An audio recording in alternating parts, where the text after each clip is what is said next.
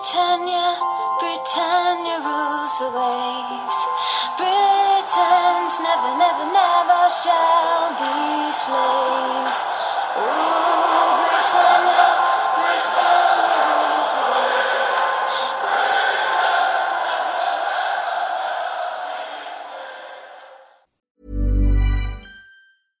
Ryan Reynolds here from Mint Mobile. With the price of just about everything going up during inflation, we thought we'd bring our prices down. So to help us, we brought in a reverse auctioneer, which is apparently a thing. Mint Mobile unlimited premium wireless. Ready to get 30, 30, bit to get 30, bit to get 20, 20, 20, bit to get 20, 20, bit to get 15, 15, 15, 15 just 15 bucks a month. So, Give it a try at mintmobile.com slash switch. $45 upfront for three months plus taxes and fees. Promo rate for new customers for limited time. Unlimited more than 40 gigabytes per month. Slows. Full terms at mintmobile.com.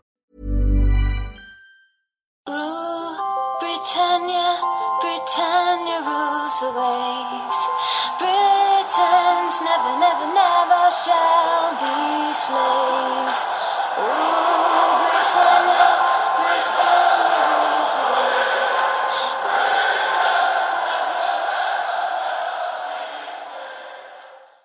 Hej och välkomna till avsnitt 61 utav Svenska FPL-podden. Vi ska runda av Game Week 12 här i detta avsnitt och även förbereda oss inför höstens sista landslagsuppehåll. Vi spelar in idag, tisdagen den 12 november och eh, kommer såklart då syna Game Week 12 och lagen som, eh, som spelade. Och eh, sen så kikar vi in i poddligan. Vi kollar till poddlaget där det går bra nu och vi avancerar. Det känns riktigt fint. Vi kommer snabbt bara kolla förra veckans rekommendationer sett till kaptensval och eh, differentialval och avsluta med en mängd lyssnarfrågor från er kära lyssnare. Innan vi drar igång så ska jag säga det att som vanligt så sponsras podden av vår spelpartner Coolbet och eh, nu när det är landslagsuppehåll och EM-kvalet ska avgöras så tycker i alla fall jag att det är läge att gå in och spana in deras fina odds på alla matcher. Exempelvis så hoppas vi ju såklart att Sverige ska lösa avancemanget borta mot Rumänien på fredag. Eh, avancemang är klart vid ett kryss men jag tror till och med på en rak seger till Sverige och det ger hela 2,66 i odds just nu. Spel enbart för dig som är över 18 år och tänk på att spela ansvarsfullt. Vi ska även tacka Dynamo Sports, Glenn Sportsbar och Unisportstore.se som sponsrar poddligan med fina priser. Och eh, både Dynamo och Glenn har ju egna fantasyligor och Stefan, eh, har du någon aning vem som eh, leder november månad i Glenns egna fantasyliga? Nej, det kanske du gör. Jajamän, mitt privata bygge där och eh, jag tog även hem priset för de har ju pris varje Game Week här för Game Week 12 som, som bästa lag. Så att, eh, det, är, det är vind i seglen både Eh, på privat håll, vet jag även gäller dig och eh, poddlaget. Så att, eh, ja, men självförtroendet växer nu, det känns härligt. Det har varit en hyfsat tung höst men nu, nu börjar man se framsteg. Ja, det är riktigt kul att det går åt rätt håll. Nu har man eh, kommit in på toppmiljonen som är en riktig, riktig skamgräns där. Men eh, förhoppningsvis blir det bättre än så. Ja, då. nej men, eh, både poddlaget och våra byggen känns som att de är väl rustade här, här framåt. Och eh, eh, väl rustade, jag tänkte vi hoppar rätt in i, i matchgenomgången och då ska vi väl börja med toppmötet Liverpool City som Liverpool vinner med 3-1. Och Liverpool, ja, de är väl verkligen väl rustade de också. Eh, de gör ett ryck här och även om säsongen är relativt ung så ser det ju ljust ut sett till den där efterlängtade ligatiteln för just Liverpool. Eh, som Liverpool-supporter vågar man kanske knappt nämna det men som sagt det ser, det ser väldigt ljust ut. Med uppkommande spelschema så är ju de flesta även överens om att det är dags att fylla sitt lag med tre Liverpool-spelare om man inte redan har det. Och den stora frågan blir ju då vilka? För mig faller valet ganska snabbt på Trent, Robertson och Mané och detta till mycket för att jag redan äger Trent och Mané men även om jag exempelvis skulle dra ett wildcard nu så tror jag att det hade varit just mina val. Man kan såklart eh, investera ännu mer och dubbla upp i offensiven i form av båda mittfältarna, alternativt eh, Firmino i sällskap med en av Mané eller Salah.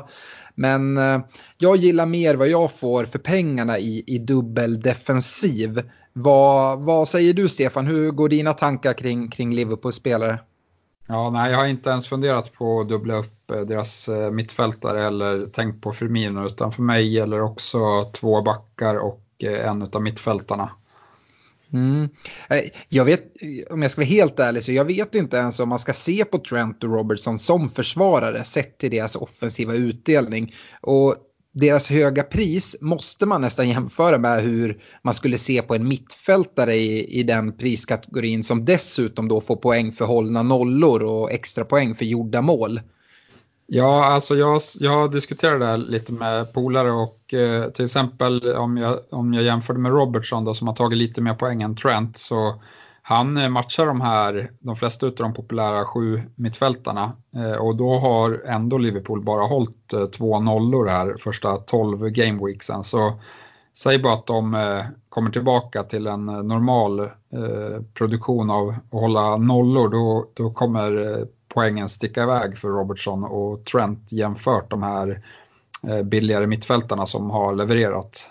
Nej, precis. Det är exakt min tanke och jag tror ju att de här nollorna kommer komma. Och, eh, nu känns det, det är inte så ofta man kan göra jämförelser mellan Liverpool och United just nu, men sett till det här att eh, Liverpool inte har hållit så mycket nollor så de har ändå släppt in väldigt få mål. Det är problemet i fantasy-hänseende är bara att det har blivit ungefär ett per match och det blir aldrig någon nolla. Men jag tror att det kommer ändras nu med spelschemat och äh, det känns som att äh, Trent och Robertson så kommer man äh, sitta rätt härligt till här äh, om, om några veckor om man går på dem redan nu. Äh, men om vi flyttar fram det då och Eh, säger att man ska ha en offensiv spelare, ja men då är det väl förmodligen på mittfältet och eh, valet står då mellan Salah och Mané. Och matchen mot City här så tycker jag ju att eh, Salah ser hetare ut än Mané, någonting som vi inte är vana att se nu de senaste gameweeksen. Nej, men jag satt och läste på tåget hem här också att han har dragits ut från Egyptens trupp på grund av sin ankelskada. Och det var ju en situation där Fernandinho tacklade ner honom och han blev liggande och man trodde att eh, det här kanske eh, att det blir ett byte på honom eh, efter han hade gjort sitt mål i första halvlek. Han spelade dock vidare nästan hela matchen men han ska tydligen ha fått en setback i, i skadan men det är såklart för tidigt att säga om, det, om man kommer missa nästa gameweek eller inte. Mm. Om, om vi nu skulle få indikationer på att Salah är Eh, ändå liksom frisk från den här ankelskadan. Hur, hur rankar du då Salah eh, versus Mané? De, de ligger ju i stort sett likadant prisade just nu och Salah har väl eh, förmodligen straffar om inte Milner är på planen. Och jag vet att du har hållit han före Mané men börjat vackla lite grann. Ja, nej, om man bara kollar på dem och ska byta in om man sitter utan till exempel, då, då kanske man är eh, snäppet eh, säkrare nu eh, som, som eh, vi har sett och hans form, liksom, han har bevisat att han kan hålla upp den under en längre tid. Men eh, sitter man med, den, med Sala så skulle jag inte göra ett byte till Mané, det tycker jag inte är eh, värt. Ja, men då är vi nog ganska överens där. Jag skulle även vilja lägga till det till den diskussionen att det jag gillar med Mané är att han den här säsongen även har börjat leverera lite mer på bortaplan och vi saknade förra säsongen då nästan all, all offensiv utdelning kom hemma på Anfield. Ja, å andra sidan, och något som är negativt för Salah, han har inte gjort ett enda mål på bortaplan än, än så länge. Nej. Eh, det kan även lägga till det att det jag lite drar mig för utöver den, eh, det stora priset att ha både Mané och Salah i sitt bygge. Det är att jag skulle ha extremt jobbigt varje vecka att sätta kaptensbindeln. För det är ganska stor risk att man kommer in i någon snegunga där att Ehm, ja, men man kan inte välja vem man ska sätta binden på utav dem och så gör den andra massa poäng och så blir man sjukt frustrerad. Så att, ja, det är också någonting som jag tycker säger att man inte ska ta in båda, även fast det kan vara en rejäl differential att sitta med, med, med båda där. Men som sagt, det är mycket pengar också. Ja, men jag hade inte räknat ut, för då får man ju säkert offra någon sitter mittfältare. Jag hade inte räknat ut, eh, framförallt inte De Bruyne, men inte Sterling heller. Eh, Eh, Så att nej, jag sitter med båda Liverpool-mittfältarna tycker jag inte riktigt är värt. Det enda mm. som talar emot att gå på Trent och Robertson det är väl att det finns så många andra bra billiga backar så man kanske inte ser behovet. Men, men som du är inne på så tror jag att man kommer bli belönad av att sitta med de kommande veckorna här efter landslagsuppehållet. Mm. Jag kollar lite på Liverpools spelschema här och jag ser att eh, innan Liverpools blanka Game Week 18 så har de hemmamatcher mot Brighton, Everton och Watford. Och ja, det eh, tycker jag i alla fall jag vattnas lite i munnen och eh, det luktar kaptensläge. Men närmast nu i Game Week 13 efter landslagsuppehållet så ska de besöka målsnåla Crystal Palace borta på Sellers Park. Och ja, Eh, jag vet inte om jag eh, är beredd att sätta någon bindel där på, på exempelvis Mané. Men eh, vi kommer ju diskutera det i, i nästa poddavsnitt och vi är lite närmare ehm, eh, själva deadline för Game Week 13, hur vi tänker kring kaptensdiskussionen. Men om man redan blickar framåt nu så, så landar jag i alla fall där. Eh, om vi går vidare med Manchester City då som har det lite tufft och eh, kommit efter lite väl mycket eh, mot Liverpool. Så eh, är det ju många som spelar fantasy som eh, pratar om ett tuffare schema här som är att vänta för City och man eh, kollar på att byta ut en del City-spelare och fördela om, om sina eh, investeringar. Men för mig så är det ju en sanning med modifikation då City är ganska obrydda motstånd utöver möjligtvis just Liverpool då som de nu har mött att eh, Chelsea hemma, United hemma och Arsenal borta klassas som svårighetsgrad 4 av fantasy och är röda matcher är exempelvis en ganska rejäl överdrift om man frågar mig. Men eh, med det sagt så, så, tycker jag ändå att det finns ett hyfsat bra case att endast ha kanske en offensiv City-spelare framåt och istället stuva om resurserna då till Liverpool exempelvis. Och den stora anledningen till detta enligt mig är att när jag kikar på spelschema och så här så äh, personligen så är inte jag så sugen att vilja sätta en kaptensbindel på en City-spelare mer eller mindre resten av året före exempelvis en Liverpool-spelare. Eventuellt nu i Game Week 13 när eh, Chelsea kommer på besök på Etihad. Eh, Chelseas försvar har väl varit sådär. Eh, så att, men eh, jag tycker matchen, även om City kan leverera mot alla lag så nej, jag är inte så sugen att sätta binden där och då ha så mycket pengar investerade i Sterling eller Agüero eller sådär. Så nej, jag nöjer mig nog med, med en, men jag skulle heller inte vilja gå helt utan City här framåt. Eh, I Game Week 18 då, då Liverpool inte har någon match, då kanske man kan vända sig till en City-kapten, men samtidigt möter man då ett svår, svårspelat Leicester. Eh, så kanske behöver man kolla på annat håll då om man inte har en jättefin känsla för, för City. Och eh, ja, vem ska man välja då? Ja, den City-spelare som, som jag behåller, det är Kevin De Bruyne. Och eh, trots att han endast har en offensiv utdelning sedan Game Week 8 så tycker jag att han fortsatt ser väldigt intressant ut och inblandad i det mesta av Citys offensiv.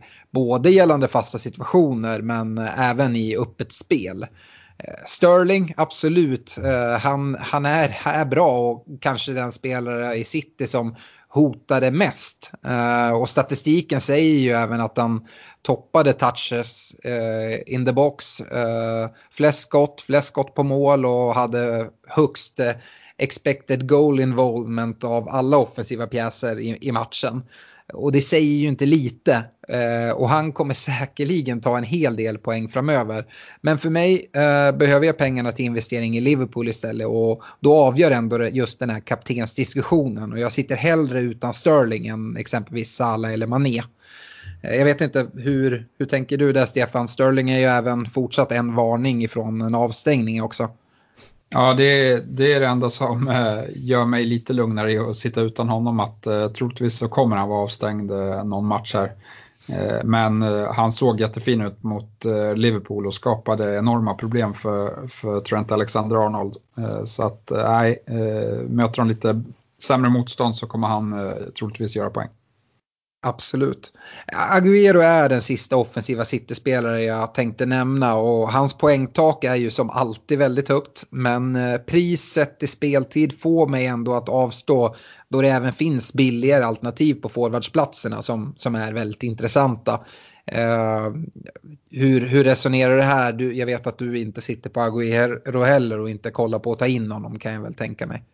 Nej, jag är också inne på det som det finns så pass bra eh, alternativ nu bland forwardsen och eh, som är dessutom är billigare så att eh, jag kollar inte mot honom och vi har sett att Jesus är ett allt större hot mot hans speltid vilket har fortsatt här de senaste veckorna.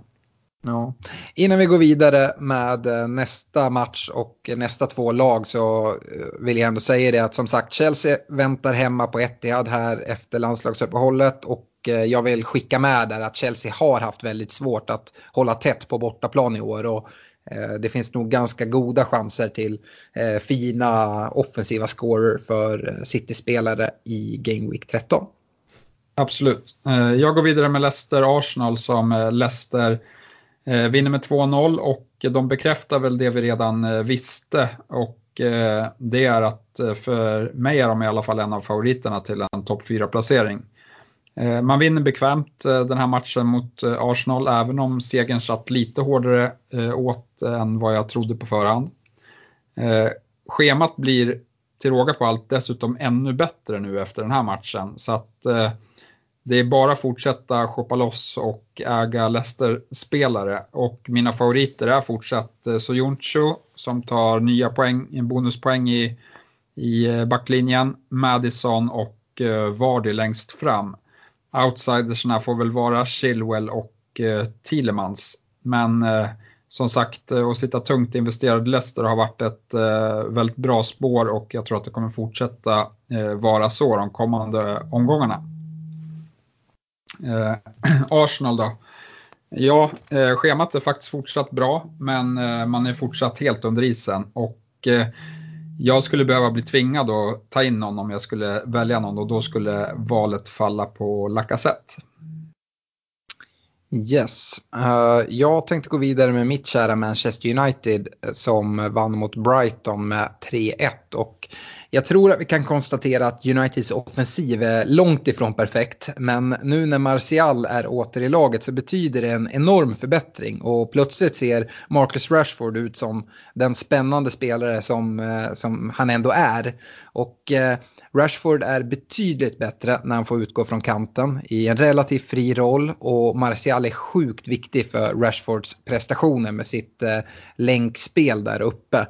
Eh, Rashford borde ju komma ifrån den här matchen med betydligt mer poäng än vad han ändå gör. Med lite större skärpa i avsluten. Vilket hans expected goal involvement på 1,97 även visar. Och jag förstår om man är sugen på honom till sitt eh, FPL-bygge. Men för mig är ändå Uniteds offensiva fantasy-diamant Martial. Då han står som mittfältare och och eh, är prissatt till relativt blygsamma 7,7.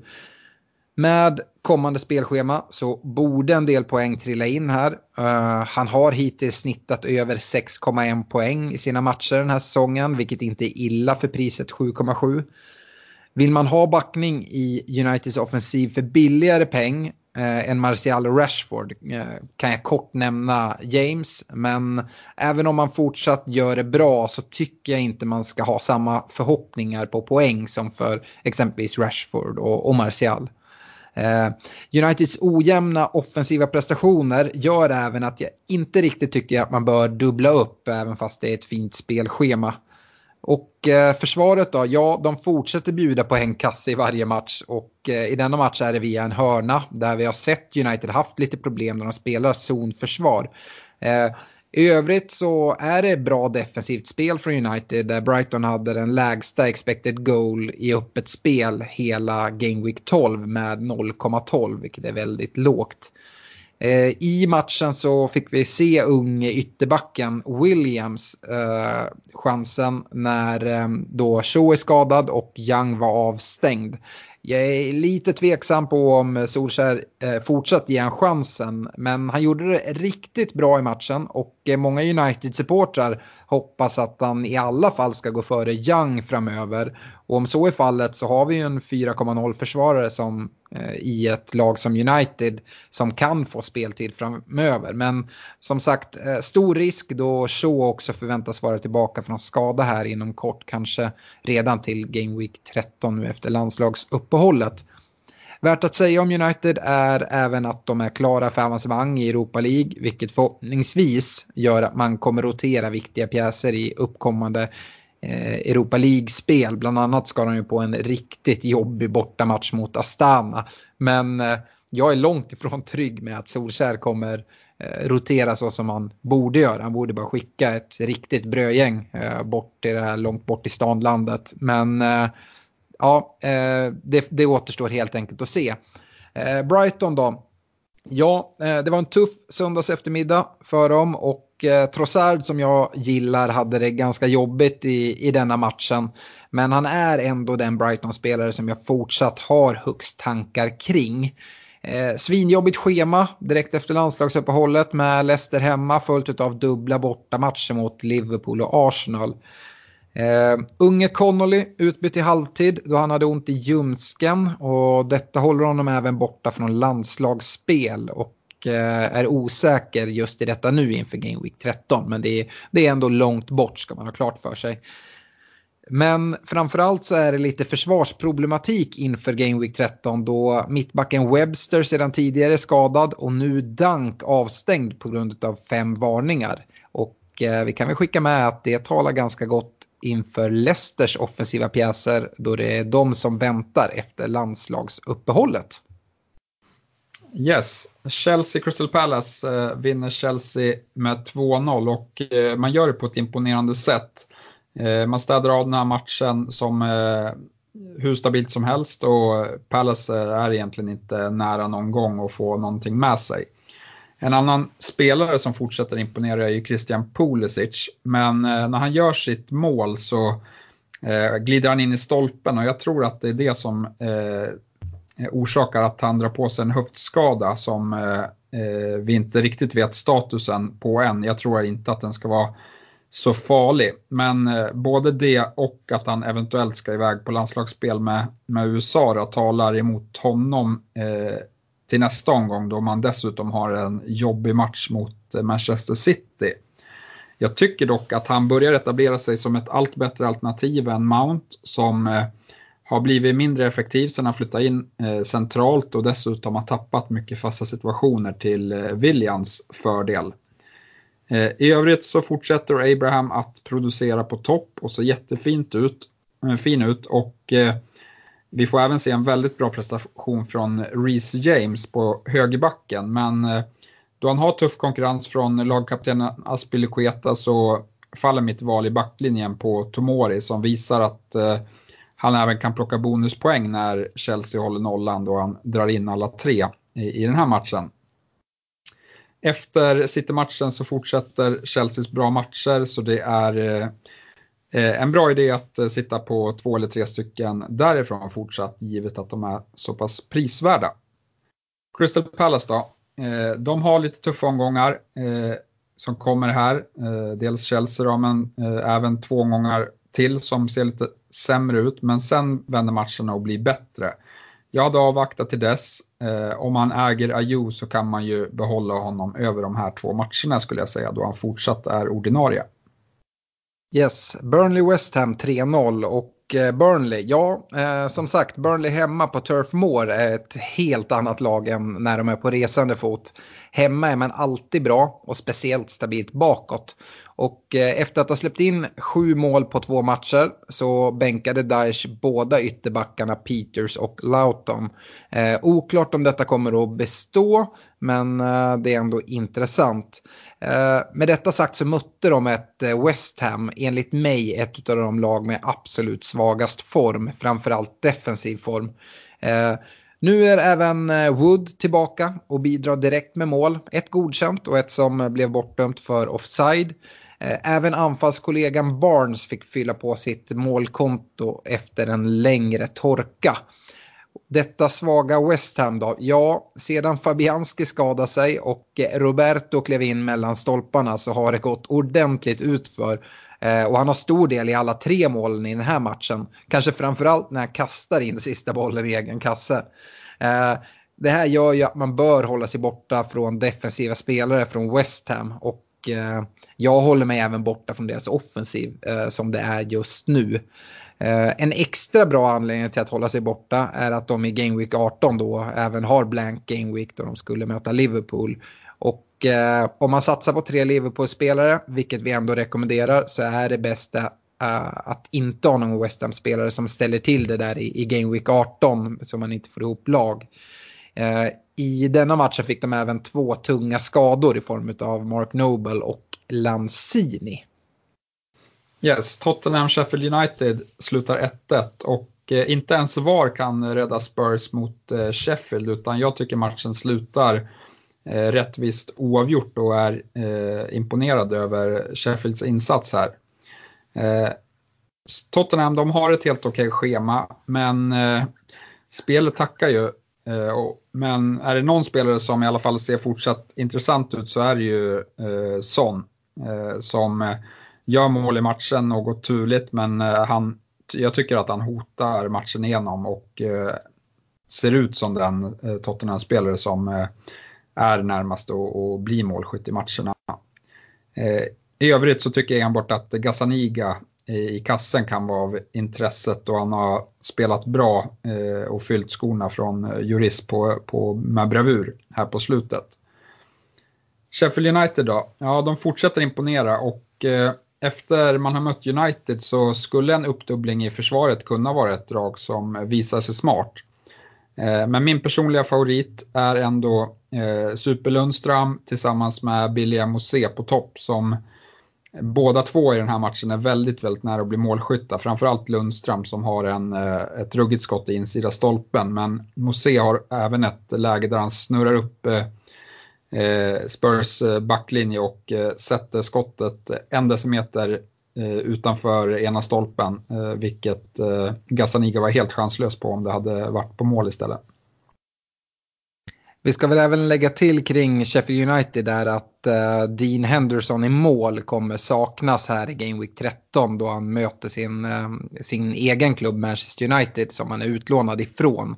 Så att uh, dels så kanske det Eh, försämrar eh, Sheffield Uniteds chanser lite grann i alla fall då de får eh, ha dem nykomponerat där, där försvaret ska stå med en ny målvakt. Eh, men kanske framförallt om man sitter med Dean Henderson, att man är medveten om det. Yes, absolut. Eh, jag går vidare med Newcastle Bournemouth.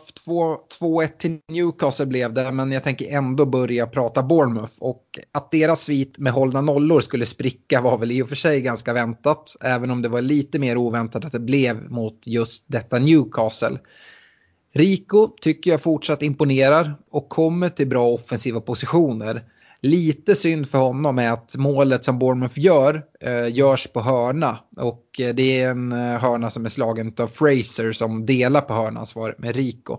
Nu är det i och för sig hörnmålet en väldigt kreativ hörnvariant men det är till slut Fraser som får assisten då han spelar in eh, bollen fi fint till eh, Wilson och då mittfält, mittfälts Wilson. Eh, jag tror på fler insläppta mål från Bournemouth efter landslagsuppehållet då det är Wolves, Spurs, Liverpool och Chelsea som är eh, motståndare, de fyra motståndare de kommande fem omgångarna. Om man trots motstånd tror på Bournemouth skulle kanske Fraser på mitten kunna vara ett alternativ då formen är stigande och han radar upp bra statistik från eh, denna match. Callum Wilson däremot fortsätter att frustrera sina ägare med ytterligare en blankning. Newcastle, ja, eh, de har ju ryckt upp sig på senare tid, men jag lockas ändå inte av någon av deras spelare oavsett.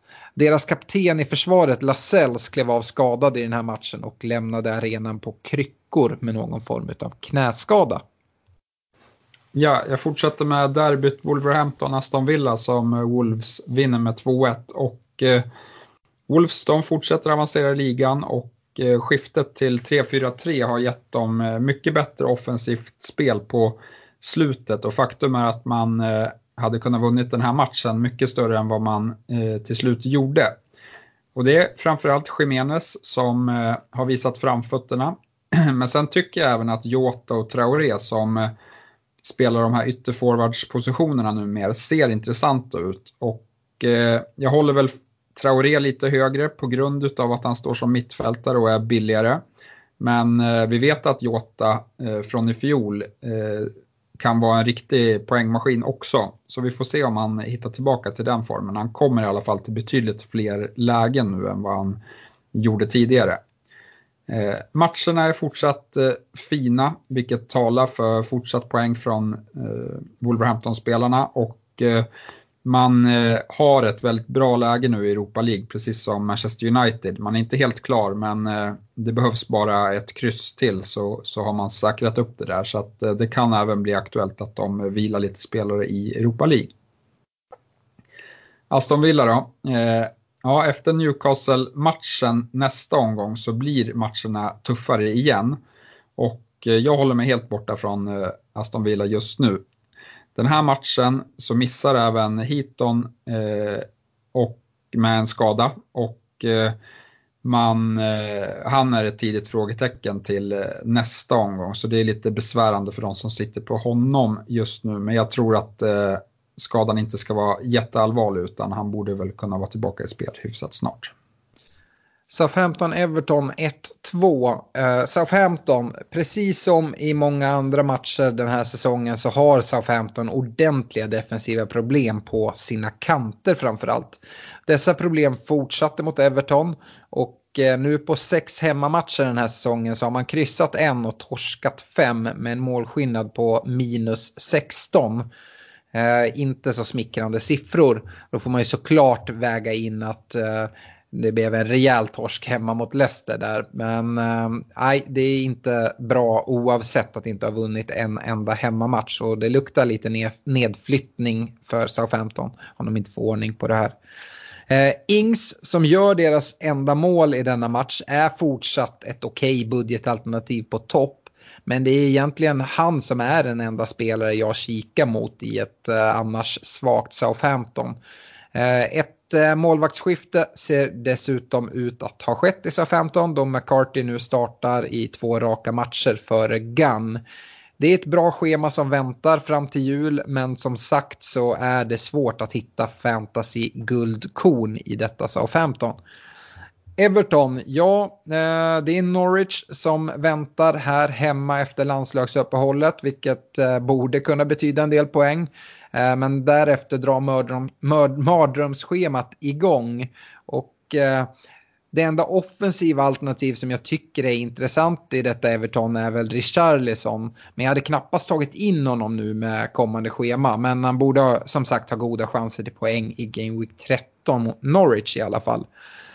Om vi inte har kunnat konstatera det förut så kan vi väl nu helt säkert slå fast att Sidebe har konkurrerat ut Coleman på högerbacksplatsen också sett till att han nu har startat de senaste fyra matcherna för Everton. Men eh, som sagt, med det här kommande spelschemat så vet jag att det är folk som sitter med Digné. Han har man nog kvar mot Norwich, men därefter så är det dags att gå vidare. Ja, Eh, och eh, jag ska prata om Norwich och Watford som eh, Watford vinner med 2-0. Och vem, om inte Delofeo, är det som fixar Watfords första seger för säsongen? Man har helt okej okay matcher, men jag tycker såklart att det finns bättre alternativ framåt, även om Delofeo har gått ner en del i pris. Defensivt sett så ser det allt bättre ut efter tränarbytet och där finns billiga Janmat för 4,3 eh, som spelar eh, en ganska offensiv eh, backroll, eh, wingback ibland och, och, i en offensiv eh, fyrbackslinje ibland. Eh, eller Foster i kassen som eh, har varit i hög form här senaste matcherna. Men som sagt eh, drar jag nog inte för stora växlar över att Watford slog Norwich då de är i riktigt dålig form. ja, Norwich då, det här lär man väl få käka upp, men eh, jag tycker att man ska dissa eh, Pukki helt nu, även om de möter Arsenal om eh, två omgångar. Hm. Ja, med det så eh, avslutar vi matchgenomgången och eh, kikar in i poddligan. Och eh, topp tre är faktiskt oförändrat, eh, även fast eh, trean Niklas eh, Wenger eh, knapar ikapp lite på ettan och tvåan i respekt Woodinho och Joel Roge både Respect Woodinho och Joel, Joel eh, tog 69 poäng den här gameweeken. Och eh, det, eh, Wenger tar eh, 84 poäng. Så att eh, Eh, respekt Eh, har 804 poäng och det leder man med. Eh, men som sagt, som jag nämnde förra veckan så har han dragit en hel del utav sina chips. Jag konstaterar att Joel och Niklas på andra och tredje plats inte har använt några chips än, inte ens wildcard. Så att eh, ja, jag tror nog att vi kan se ett skifte här snart där uppe i, i toppen. poddlaget då, ja vi tar 78 poäng men sen minus 8 så att 70 blir det väl totalt då. Men gröna pilarna och eh, 643 poäng totalt och eh, ja, men vi avancerar sakteliga och jag vill bara konstatera det att gud vad skönt det är att sitta utan Norwich-spelare en vecka. Eh, vi fick någon gliring här inför Game Week 12 av någon lyssnare med de byten vi gjorde eftersom att eh, Norwich ändå hade den här matchen mot, mot Watford. Men Eh, trippelbytet kan man lugnt säga lönade sig. Vi eh, bytte ju ut Sterling, Pukki och Cantwell. Och eh, med, om vi inte hade gjort det bytet så hade ju Abraham fått kaptensbindeln. Så jag kollade lite snabbt om vi hade haft Sterling, Pukki, Cantwell och kaptenen på eh, Abraham, vad hade vi fått ihop då? Ja, det blev 21 poäng kollar man spelarna vi tog in då i Martial, Thielemans och Vardy och då kaptensbindeln på Vardy så stod det för 40 poäng och eh, ja, bara kortsiktigt så blev det ju bra att ta de här 8 minus men framförallt så står vi bättre rustade här framåt. Eh, jag vet inte, eh, men vi har ju kollat mycket på och eh, försöka få in Robertson och dubbla upp i, i Liverpools eh, defensiv jag vet inte om man ska säga defensiv med, med Robertson och, och, Trent. Men eh, det blir väl förmodligen Mendy som får, får stryka på foten. Och eh, då förmodligen även att vi kanske får downgrada Mount exempelvis. Eller vad säger du? Ja, det är väl så det känns just nu i alla fall. Men det har ju oväntat eh, blivit borta igen här på, och man vet inte riktigt var, vart han står. Eh, och eh, Mount eh, som sagt har ju, även om han fortsatt är ordinarie i Chelsea och så, så så har han inte plockat lika mycket poäng och inte heller imponerat lika mycket statistiskt eh, de senaste omgångarna. Så att eh, han känns också som att han går att byta ut. Mm. Eh, innan vi hoppar in i alla de här lyssnarfrågor som, lyssnarfrågorna som ni har skickat så tänkte jag bara följa upp eh, vårt kaptensval och differentialval inför den här gameweeken. Och eh, vi var ju helt överens där Stefan, både kaptensvalet på Vardy som mynnade ut i 12 pinnar och även differential där vi gjorde den ändringen att vi höjde upp det till 10 procent och eh, då med Martial som tog 10 pinnar. Ja, eh, det var, det var bra eh, och det var som jag hade en bra känsla på Vardy hela tiden. Han, nu är han den spelaren genom tiderna som har, i Premier League som har gjort eh, flest mål på Arsenal också. Så att han gillar att spela mot Arsenal. Yes. Eh, men lyssnarfrågorna då? Ja, det är mycket lyssnarfrågor beträffande City. Vi har väl pratat mycket om det, men eh, det är lite kring en eventuell dumpning av Sterling. André Wideheim Ekelund skriver Sterling och De Bruyne har som sagt inte levererat på sistone. Är det läge att byta ut båda mot Salah eller Mané? Eller om ni får välja en att ta ut, vem blir det då? Jag hade plockat Sterling och det baserar mycket på att han står på fyra varningar och Eh, troligtvis kommer bli avstängd en match. Ja, dessutom eh, får man ju mer, mer pengar kvar eh, också. Ja, jag tycker som du var inne på att De Bruyne har sett fin ut och eh, borde ju mycket, eller hade mycket väl kunnat gjort assist mot Liverpool då han vaskar fram några fina chanser. Sen tycker jag att eh, det har varit några lägen där han borde ha fått passningar ut, tillbaka av sina anfallskollegor som har varit eh, lite för själviska och inte tittat upp och sett hur fina löpningar han fyller på med in i boxen. Mm. Uh, Philip McLean är också inne på det. Nedgradera Sterling till David Silva för att kunna få in Vardy i laget. Eller ska man vänta och ge Sterling en chans till, tills dess de har mött ett svagt defensivt Chelsea på Etihad? Ja, jag hade inte plockat in David Silva uh, just nu. Utan då hade jag hellre gått på eh, Madison eller Pulisic i, i samma prisklass som eh, känns mer givna och än, än vad Silva gör. Mm. Och Fredrik Andersson då avslutningsvis gällande Sterling. Han undrar om det är bra läge att byta Sterling och Connolly mot Martial och Vardy för minus fyra. Eller ska han ha kvar sin differential inom citationstecken i min liga med Sterling? Ja, det är svårt. Eh, han får in, alltså jag tror jättemycket på både Vardy och eh, Martial så att eh, det skulle absolut kunna vara ett alternativ att göra. Samtidigt Sterling är en spelare som kan straffa en otroligt hårt och mot Chelsea så, så har han säkert fina chanser att ta poäng. Ja. Svårt val skulle jag säga. Ja, det är fler än vi som sitter med Mendy och kliar sig lite i huvudet där. Eh, Linus Hultstrand eh, skriver det, Mendy är ju minst sagt en besvikelse de senaste veckorna, eller kanske framförallt då Peps rotation som är besvikelsen. Men han undrar hur vi ser på det, om vi behåller förtroende för Mendy. Men det har vi väl svarat på att han kommer nog få eh, vika plats till, till Robertson. Eh, Sebastian Torstensson eh, är också inne på det här och om det är värt att behålla Mendy eller om man eh, ska bort på grund av rotationen. Eh, och undrar i så fall vem man, vem man ska ta in istället. Hans värde eller ska man gå billigare? Ja, nej, ja, det var väl det var lite för optimistiskt att hoppa på Mendy kanske i första eh, vändan där. Eh, uppenbarligen så verkar inte kunna spela allt för mycket fortsatt och han har vilat de två senaste Premier League-matcherna.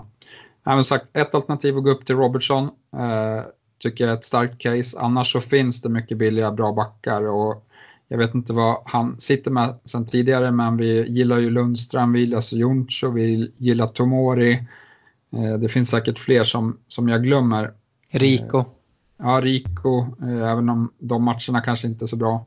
Nej. Eh, men, men som sagt, det finns lite många bra billiga backar att välja på.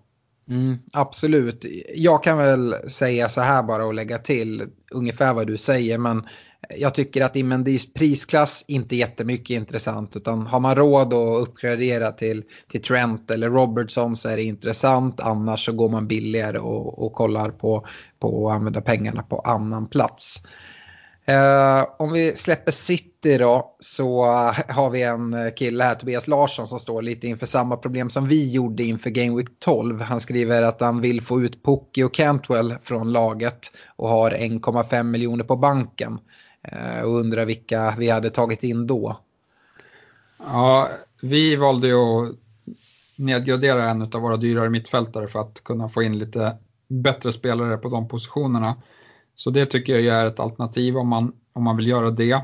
Annars raka byten så eh, med lite pengar på banken så har vi ju Jiménez eh, som är lite dyrare än vad, än vad Pukki är. Eh, och sen på mitten så kommer man nog få göra en liten uppoffring. Det finns inget alternativ som tilltalar jättemycket men en Jorginho som är straffskytt i Chelsea eh, skulle kunna vara aktuellt. Dock så får man väl se lite vad Lampard gör nu när eh, Kovacic, Jorginho och Kanté eh, alla är tillgängliga om man kommer eh, styra om systemet eh, något där eller om hur det blir.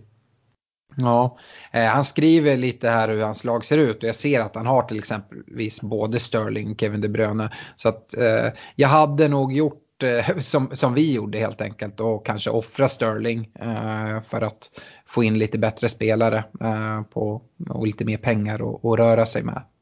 Eh, Albin Andersson då, han eh, sitter med tre Leicester-spelare men han har inte Vardy så han känner att han måste ta bort den eh, utav de han har för att få in Vardy. Och eh, han sitter med Schmeichel, Junch och Thielemans. Eh, det är väl Schmeichel som får vika på foten va? Ja, det känns lite så. Eh, han eller Tillemans eh, är väl de som, jag hade inte, så Jonsson tycker jag är riktigt fin och har visat sig vara en bra bonusspelare dessutom.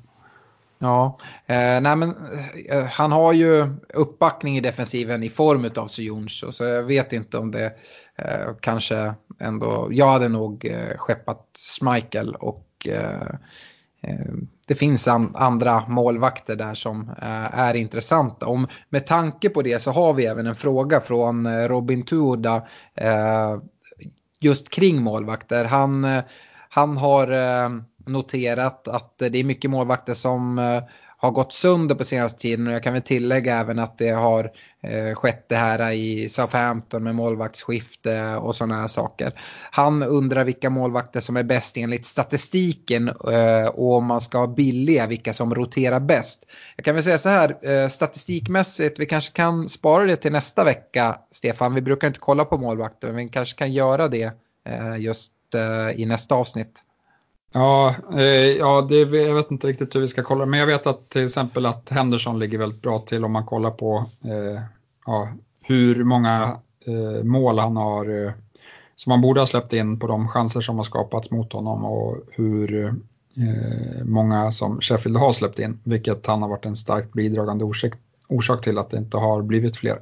Mm. Eh, men om vi kollar, kollar rotation då på om man har två, två lite billigare målvakter.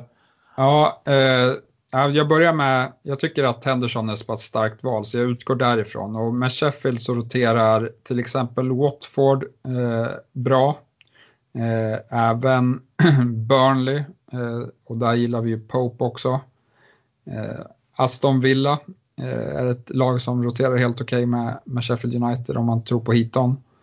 Eh, så det är, det är väl dem Eh, den andra målvakten som kanske imponerar mest på mig, det är nog eh, Ryan i, i Brighton och eh, hans fina sätt att plocka bonuspoäng när det blir eh, mycket skott mot honom eller när han håller nollan.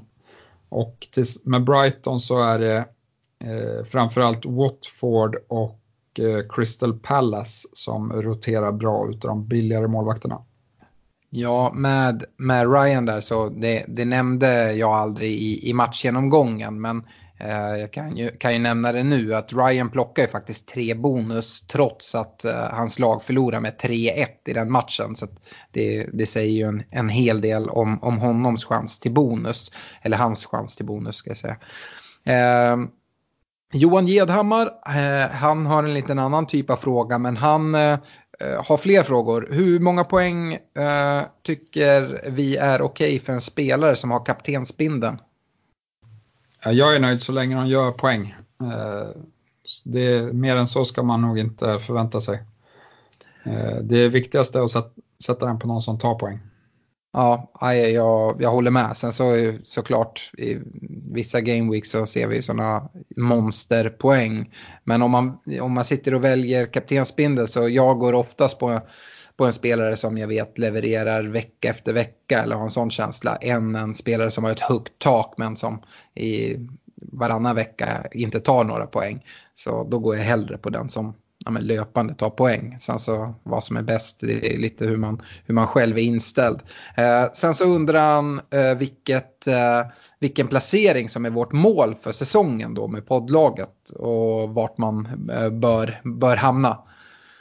Ja, vi, vi kanske får revidera det lite. Vi, innan, innan säsongen började så hade vi ett, en förhoppning att komma topp 10 000 eh, som, som eh, eller vi hade väl egentligen en förhoppning att försöka kunna utmana förra årets placering, men det, det inser vi blir tufft. Men inom 100 000 ska vi absolut kämpa oss och jag ser det inte heller som omöjligt att ta, ta oss till topp 50 000 när säsongen är slut heller. Ja, nej, eh, topp 100 000, absolut. Eh, men mitt mål alltid när jag går in i säsongen, eh, oavsett om det är mitt privata eller poddlag, så är det topp 10 000. Det är ett högt ställt mål, det ska man ha klart för sig. Och vi har haft en lite jobbig start men jag tycker inte att det är helt kört ändå.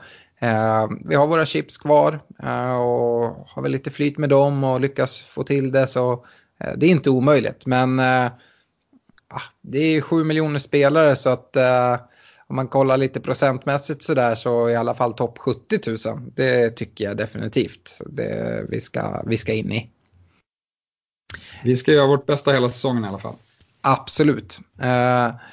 Daniel Wickenberg, han letar efter en ersättare till Digné efter Norwich-matchen och eh, kastar själv ut Doherty som ett förslag.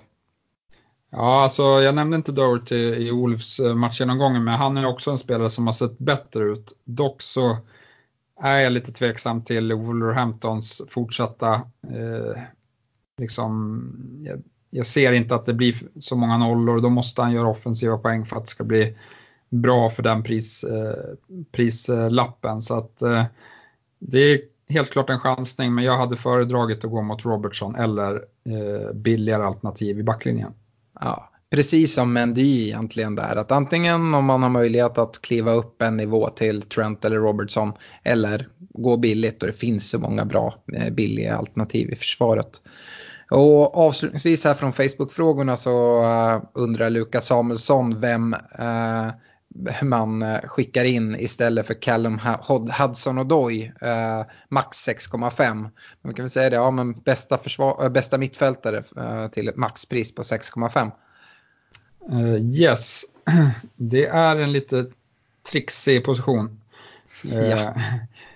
Så ja, men, det finns ju några strax över, men det, det är ju inte aktuellt för han då. Och då, vi gillar Trossard, men han har väldigt svåra matcher, så att eh, det kanske är lite för tidigt. Och eh, då vet jag att vi resonerar i alla fall i poddlaget att det kanske var värt att gå ner mot Jorginho i strax över 5 miljoners klassen då och inte ha allt för stora förhoppningar, men han är straffskytt så att eh, det kan komma lite bonusmål. Vi har även sett att han har gjort någon assist i, i öppet spel, så att ja, det finns lite poäng i honom eh, i alla fall. Ja, eh, kan kasta in några olika alternativ. Jag tycker att McNeil i Burnley har sett ganska intressant ut. Eh, han kostar väl 6,0 tror jag. Eh, vill man chansa med, med James i United för 6,2 kan man göra det. Eh, Ja, eh, det, det är en svår prisklass. Eh, en, en rejäl chansning, men som eh, kanske skulle kunna ge utdelning. Jag nämnde han inte när jag pratade Southampton, utan nämnde bara Ings. Men eh, Ward Prowse tror jag är prisad strax under 6 miljoner. Och han brukar kunna göra ganska bra ifrån sig med eh, när de har lättare spelschema. Och nu, lättare spelschema. De möter Arsenal borta i Game Week 13 men sen är det dubbla hemmamatcher mot Watford och Norwich och sen Newcastle borta, ett eh, bedrövligt West Ham hemma i Game Week 17 och sådär. Så att eh, ja, det skulle kanske, men det, som sagt man ska ha rimliga förväntningar på spelare i, i den här prisklassen. Uh, yes, du, har vi nog... Ja. Du gillar fortsatt, fortsatt inte McTominay? Nej, jag gör inte det. Uh, han är ju billig, uh, prisad 5,1. Eh, han eh, klev dessutom ut skadad här med en ankelskada eh, senast. Eh, jag vet inte riktigt hur, hur, hur illa det är, om det kommer att hålla honom borta någonting. McTominay som spelare har gjort det väldigt bra, men jag är inte som fantasy-spelare så är inte jag något fan av honom där. Jag kan kasta in Ruben Neves i, i Wolves som har fått en lite annan roll nu när de har bytt till 3-4-3, lite mer framskjuten roll. Men som sagt, eh, rimliga förväntningar på honom också. Mm. Traoré ligger väl där också som du nämnde i Wolves? Ja, Traoré, just det, Traoré är ett bättre alternativ i sånt fall. Eh, han, eh, han eh, ser bra ut, kanske inte så att han kommer till massvis med avslut, men han han borde kunna ha bra chanser att göra assist då han eh, ofta springer förbi sina motståndare och gjorde det med frekvent mot Aston Villa. Eh, hade även ett, ett skott i virket som där det sjönk till ordentligt så att ja, han har nog också lite poäng i sig faktiskt. Mm. Hade vi några frågor från Twitter den här veckan? Ja, det hade vi. Jag ska ta fram dem. Eh, en sekund bara. Nu ska vi se. Vi har fått från Samuel Pettersson, sitter med både Ederson och Heaton med en free transfer och 0,8 på banken. Vad gör man? Ja, det beror lite på om man vill göra ett målvaktsskifte med den transfern lite på hur laget ser ut som, eh, som det gör. Men Ederson är ju läge att, att plocka ut kan jag tycka. Eh, jag vet inte riktigt hur, hur länge han blir borta om vi har hört något om det. Men eh, jag tror inte att han kommer vara till spel här efter landslagsuppehållet och då ha 6,0 på en målvaktspost. Ehm, ja, det beror lite på hur ens lag ser ut. Antingen så försöker man ersätta med en uh, lite mer eh, dyrare målvakt. Uh, men jag är inte så sugen att lägga pengar på Allison då jag mycket hellre sitter med Trent och Robertson. Uh, och som vi har varit inne på med, med Schmeichel som annars kunde vara ett bra alternativ. Eh, så tycker jag att det finns bättre alternativ i Leicester än eh, att ta upp en målvaktspost. Så att jag hade nog gått ner. Hiton hade jag haft kvar. Jag tycker att han fungerar bra och så får man väl kolla med någon någon målvakt som roterar bra med honom. Kanske Henderson i, i Sheffield till exempel. Sparar man en del pengar som man kan lägga på annat håll. Ja, det tråkiga för Samuel är väl kanske att han behöver ha någon som spelar i nästa omgång om det skulle vara så att båda är borta. Ja, och där kanske han i så fall ska avvakta då och se, eh, i, se om eh, Heaton kommer kunna komma till spel i, eh, i Villa. Det är inte alls omöjligt skulle jag säga. Eh, och då tycker jag Henderson är ett jättebra alternativ. Och så, så spelar man eh, Heaton i, uh, i Game Week 13 då de har en hemmamatch mot eh, Newcastle som ändå får ses som en, en bra match och, och ha Heaton i kassen. Uh, skulle det vara så att man, man eh, får information om att Heaton inte kommer att spela, ja då kanske man får, får kika runt lite mer. Eh, kanske vända sig till Eh, till Pope i, i Burnley. Uh, de möter Watford borta om man bara kollar Game Week 13. Men sen kommer lite tuffare matcher och sådär. Jag är inte helt säker på hur, hur Pope roterar med Heaton. Förmodligen ganska dåligt om Heaton roterade uh, bra med, med Sheffield. Och Pope roterade bra med Sheffield också. Nej, de roterar inte jättebra. Nej, så att jag hade nog eh, hoppats, jag hade avvaktat och så hade jag hoppats att, eh, att eh, Heaton eh, får grönt ljus inför Game Week 13 och då hade jag tagit in Henderson. Yes. Eh, Johan Eriksson, han undrar, han tycker vi ska prata lite om våra privata lag, men eh, det tycker inte vi. Det, går ju, det går ju för jäkligt, men... Eh, ah, fan, jag, är, jag är riktig vind i seglen, seglen nu. Ja, nej, men det, det, har ju både jag och Alex har ju spottat upp oss här på slutet, eh, så mycket kan vi väl säga. Men vi ligger ungefär där poddlaget ligger, eh, kan vi också meddela. Ja, jag hade en Game Week med 91 poäng kan jag också säga här, Game Week 12. Ja, eh. Jesper FPL, han undrar vad man gör med Aubameyang. Ja, han gör man sig av med. Eh, egentligen är det väl du som ska svara på den frågan som eh, Arsenal-fan, eh, men jag menar, Aubameyang är prisad 11,0. Alltså det finns, det finns så mycket bättre uh, spelare än honom. Uh, alltså, han kommer ju fortsätta ta poäng. Uh, och, men om man nu vill ha Arsenal-täckning då tycker jag ändå man kan gå med Lacazette som är billigare och har mer pengar över. Ehm, visst, det kan vara en differential kapten att ha Aubameyang här med det här spelschemat som kommer. Han kommer säkert kunna göra en del mål. Samtidigt så eh, som du har varit inne på Stefan, att eh, inte ens offensivt har det sett speciellt bra ut. Det kommer inte till så mycket avslut och sådär. Så, eh, ja, I våra rekar har vi ju nämnt en trio av anfallare eh, i form av Vardy, Jiménez och Abraham. Och alla de håller jag högre än, än, eh, än Aubameyang sett vad man får för pengarna. Så ja, jag, om man inte har Vardy så tycker jag definitivt att det är ett givet byte. Ja.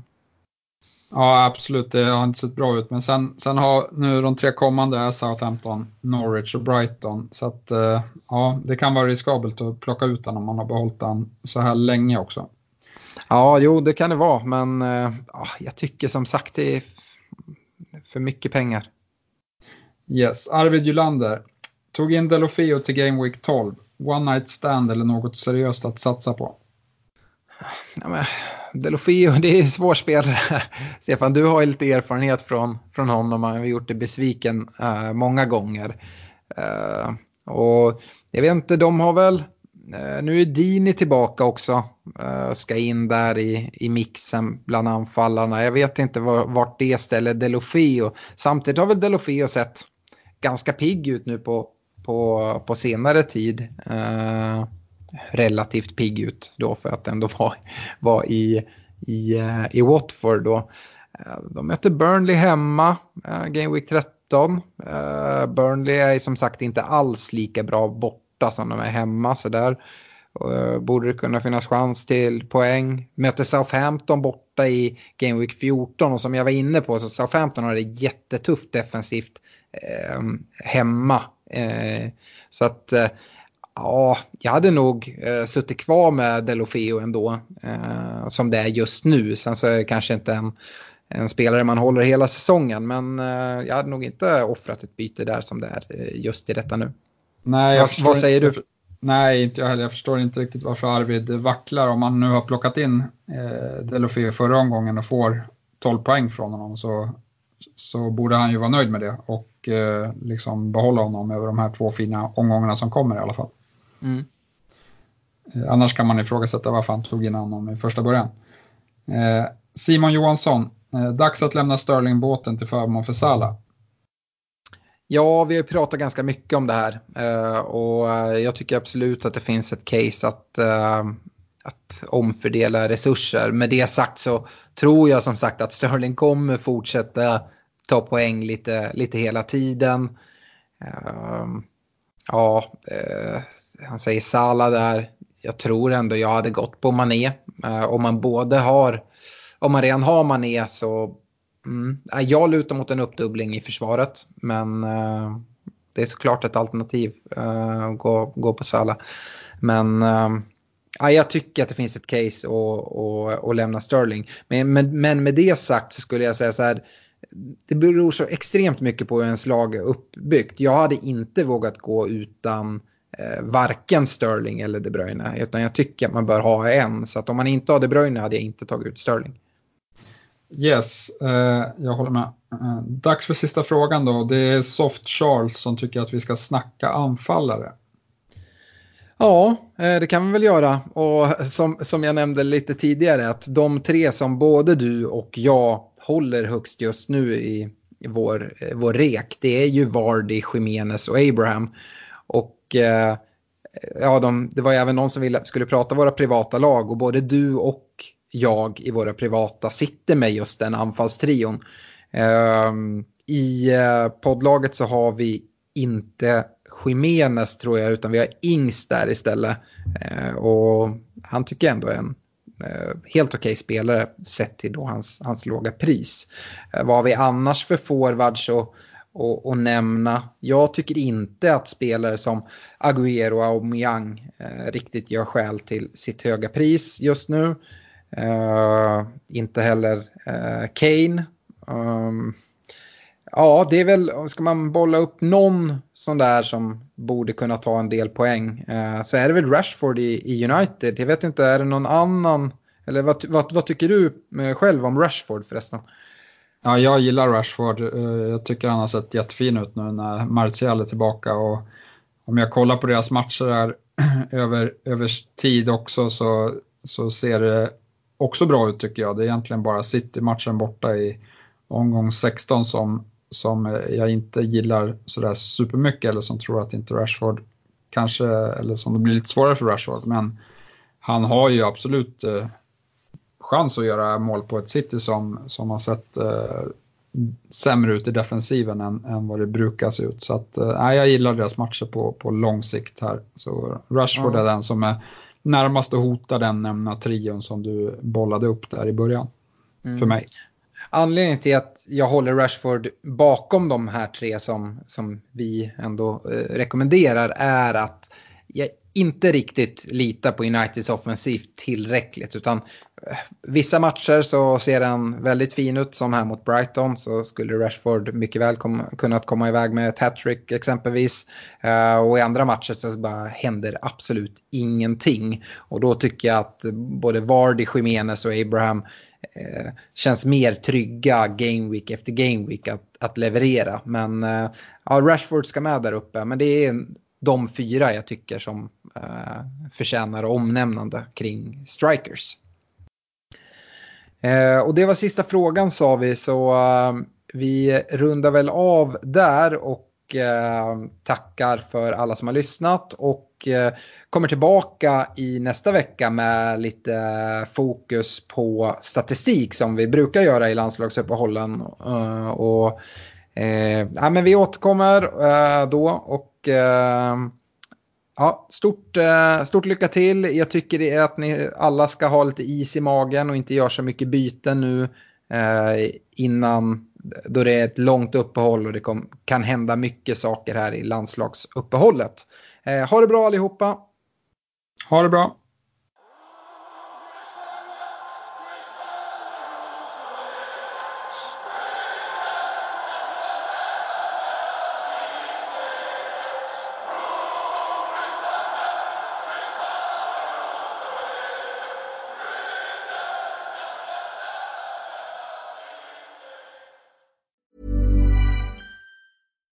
Deserves the best, and there's no better place to shop for Mother's Day than Whole Foods Market. They're your destination for unbeatable savings, from premium gifts to show-stopping flowers and irresistible desserts. Start by saving 33% with Prime on all body care and candles. Then get a 15-stem bunch of tulips for just $9.99 each with Prime. Round out Mom's menu with festive rosé, irresistible berry chantilly cake, and more special treats. Come celebrate Mother's Day at Whole Foods Market.